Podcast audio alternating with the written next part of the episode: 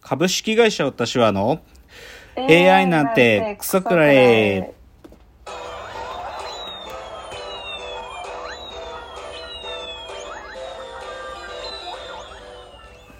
群馬が生んだ怪談時株式会社私は社長の竹之内です。サブカル研修生4代目アシスタントの深谷です。えーこの番組は大喜利 AI を開発する株式会社私は社長の竹之内が AI のことなんかお構いなしに大好きなサブカルチャーについてサブカルリテラシーの低い社員に丁寧にレクチャー言い換えれば無理やり話し相手になってもらう番組です。ということで今日は124回放送ですけども、えーはい深谷さんが今日は寝坊なんですけども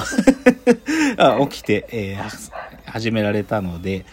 えっと、今日冒頭はですね、お便りをいただいていたので、えー、起き抜けの深谷さんにお便りをちょっと読んでいただきたいと思います。じゃあ、深谷さんお願いします。起き抜けの深谷が読まさせていただきます。ラジオネームホリビッシュさんからのお便りです。竹之内さん、深谷さん、こんにちは。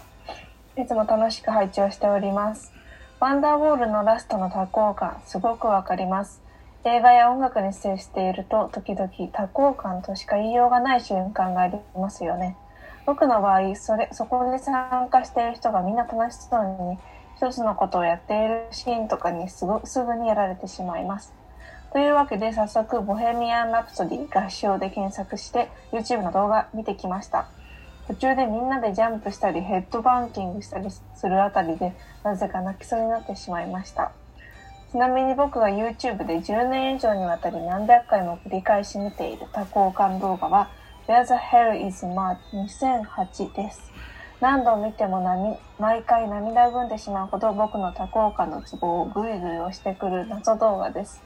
ラジオでもネット、テレビでもネットでも友達との会話でもその後に自分も見たい、聞きたい、やってみたいと思わせてくれるものって素敵だなといつも考えているのですが AI なんでクソくらいは僕にとってもまさにそういう番組です。これからもよろしくお願いします。はい、ありがとうございます。はいえーホリビッシュさんからのお便りをいただきましたけれども、いやー、いろいろ書いてくださって、順にレリアクションすると、いや、先週はワンダーウォールっていうね、NHK の地域発ドラマから生まれた、まあ、すごい映画の紹介をして、でそのワンダーウォールがラストにこう音楽をやるシーンがあって、そこが異様な多幸感があるってことを、まあ、僕は言って、で、で、それがどういう感覚に近いかっつって、YouTube で、ボヘミアン・ラブソディ合唱で検索すると出てくる、外国の学生たちがこう集まって、ボヘミアン・ラブソディ歌ってる動画っていうのが近いんだよっていうのをしたら、それを見てくださったみたいですね。まあそう、まあ、だからそういうことなんですけど、で、ホリビッシュさんがおすすめしてくれてるのが、Where the Hell is Matt? 2008。で、これ、知ってます？深谷さん。いや、知らないです。あ、これね、見た方がいいですよ、YouTube で。僕もね、あの、ちょっと知ってて、あの、マシュー、マシュー・ハーディングっていうね、こう、ゲームとかを作ってるやつで、まあ、あいわゆるネットの有名人っていうか、ネットのヒーローの一人なんだけど、こいつが、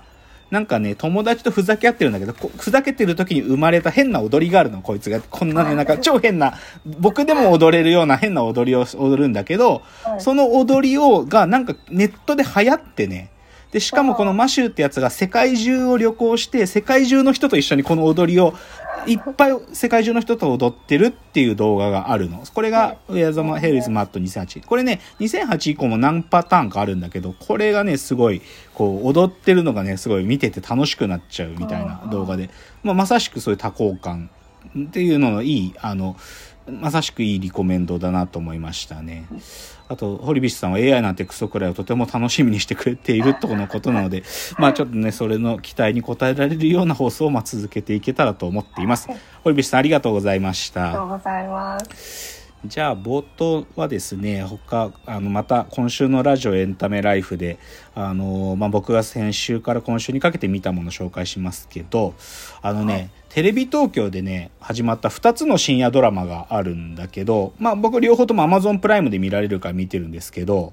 あの一つは8月は夜のバッティングセンターでっていうのでもう一個はお耳に合いましたらっていうドラマなんですよ。はい、で、まだ1話しかやってない、先週しかやってないから、まだこのドラマが面白いか面白いかないかは、ちょっとまだ判断できないんだけど、ねちょっとね、特徴的な共通点とか一つこと発見してね、ちょっとそれを話したいんだけど、はい。この2つのドラマ、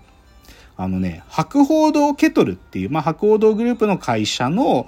あの、広告を普段作ってる方、畑中翔太さんって人が企画プロデュースしてるってことに気づいたの、なんか見てたら。なんか最後のエンドロールで企画プロデュース畑中翔太出てくるから。で、ええと思って、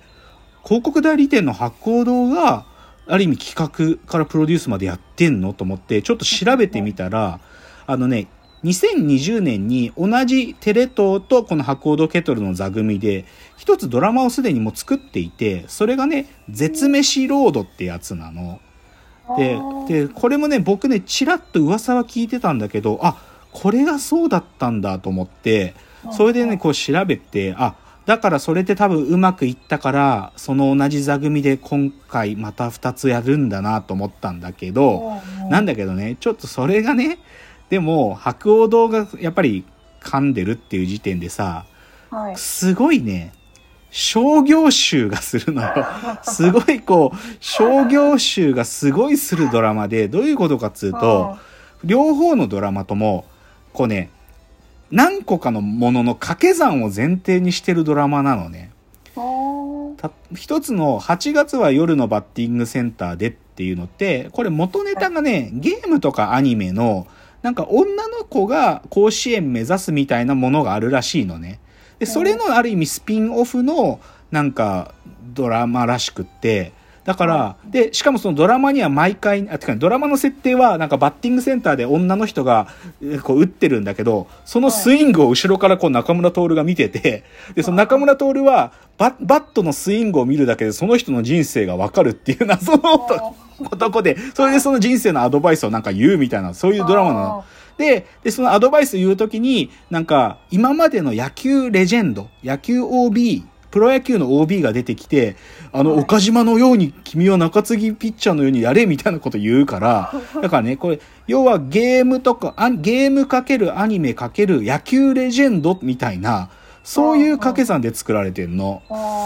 が一つでしょ？で、もう一つのお耳に合いましたらって方はね、これはね、ある女の子が、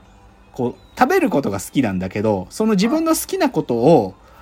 でしかもラジオも好きだから、自分でポッドキャストで、その好きなことを喋るっていうのを始めるって話なのね。で、で、これも完全に掛け算で、だから、要はポッドキャストで配信するわけね。で、それ好きなものっていうのが、チェーン飯っつって、チェーン店のご飯で好きなやつを紹介するの。だから第1回はか松屋だったんだけど、松屋のカレー牛を喋ってて、うんで、それでしかもその、なんかラジオが好きだから、その子が初めてこう、ポッドキャストで喋るのを後ろの方で、今ラ、ラジオパーソナリティのレジェンドたちが応援してるの。なんか。うん。だ第1回は吉田照美だったんだけど、で、来週なんかはアルコピースの平子とかが出てくるらしいんだけど、だからこれは、その配信、あの、ポッドキャストの部分で Spotify でしょ ?Spotify あで、チェーン飯。だからそういうチェーンで、今回松屋だけど、で、か、うんさらにラジオパーソナリティのレジェンドっていう、この3つの掛け算でできてて、もゴリゴリに商業臭がする。なんか、なんか、スポティファイも、そういうラジオ番組の人たち、ラジオの元々の番組も、あとチェーンの松屋とかも得するように作られてて、めっちゃ商業集するのね。だけどなんかこれで多分テレと味しめたんだなと思って、今回一気に2つやってるから、この白鸚堂系統の畑中翔太さんって人の作品。いや、ちょっとこれ、どっちかというと僕は面白いか面白くないか置いとくにしてちょっと観察しようと思ってます。ウォッチしようと思ってます。で、一つ。もう一つじゃあ、えっと、あの、まあ、オリンピックがいよいよ始まるから、あの、まあ、かつ、過去に放送したオリンピックっていうか、まあ、そのオリンピックに関係したスポーツドキュメンタリーの再放送とかやってるんですよ、今。結構ね。BS とかでよくやってるんだけど、それで、先週やってたのが、BS1 スペシャル、日本代表へのペダル、激闘ロードレースっていうのをやってたんですよ。うんまあ、自転車ロードレースの話で、はいはい。その自転車ロードレースのあのオリンピック代表を日本代表を決めるその過程を追いかけた話なんだけど、いや僕これ見てねいや僕ね今まで自転車ロードレースやりたいなってずっと思ってたけど、これ最後決定打になったかも。僕やるかもチャリ。うん、ロードレースいや面白いそうなんだよねやっぱり。なんか今までこうね、ロードレースの嫌なところって、なんかさ、そういうチームとか作ってるんで、アマの連中も。チームに入ってみんなでこう一緒に乗って、じゃあ今日は青梅まで行こうみたいな、なんかその群れてる感じが超嫌だったの、なんか。でもなんか一人でもできるなっていうか、一人の方のやつの方がかっこいいなっていうのがなんかこのやつ見て分かって、なんかね、トップオブトップの選手とか、まあ自転車競技ってチーム戦でもあるから、チームで戦ってる選手とかもいるのよ。だけど、海外所属の選手とかって国内の大会単一人で戦わなきゃいけないから、本当に個人戦なんだけど、その選手たちの方がかっこいいんだよね。なんか一人でか戦ってる感じが。で、すっごいもう、ギリギリまで体絞って、効率的な体作ってるとかもかっこいいしね。ああとね、面白かったのはね、宇都宮って自転車の街なんだって。ーなんか毎年その世界、世界ツアーの一つになるような大会を宇都宮でやってて、街自体がうつ自転車の街みたいな感じになってて、結構それを楽しみにしてる宇都宮の人たちも多いっぽいのよ。だからなんか、日本って、いや僕もともと、ロあのーツール・ド・フランス、フランスとか好きだから、ヨーロッパの自転車レースは見ては見てたんだけど、にでもそれって日本では根付かないよなって思ってたけど、宇都宮がだんだんそれが根付きつつあるっていうから、そういう意味でもちょっとやってもいいかなって、ちょついに自転車ロードレースやろっかなって思ってるっていうね、それちょっと思いました。オリンピックもね、あの、オリンピック史上一番過酷なコースらしいよ。富士山の麓登ってくらしいだから、すごいちょっと自転車レース見たい、面白そうって感じ。っていうので、あ、ちょっと今日の格言入ったかなかったら次のチャプターで今日の格言言ってコーナー行きたいと思います。では次です。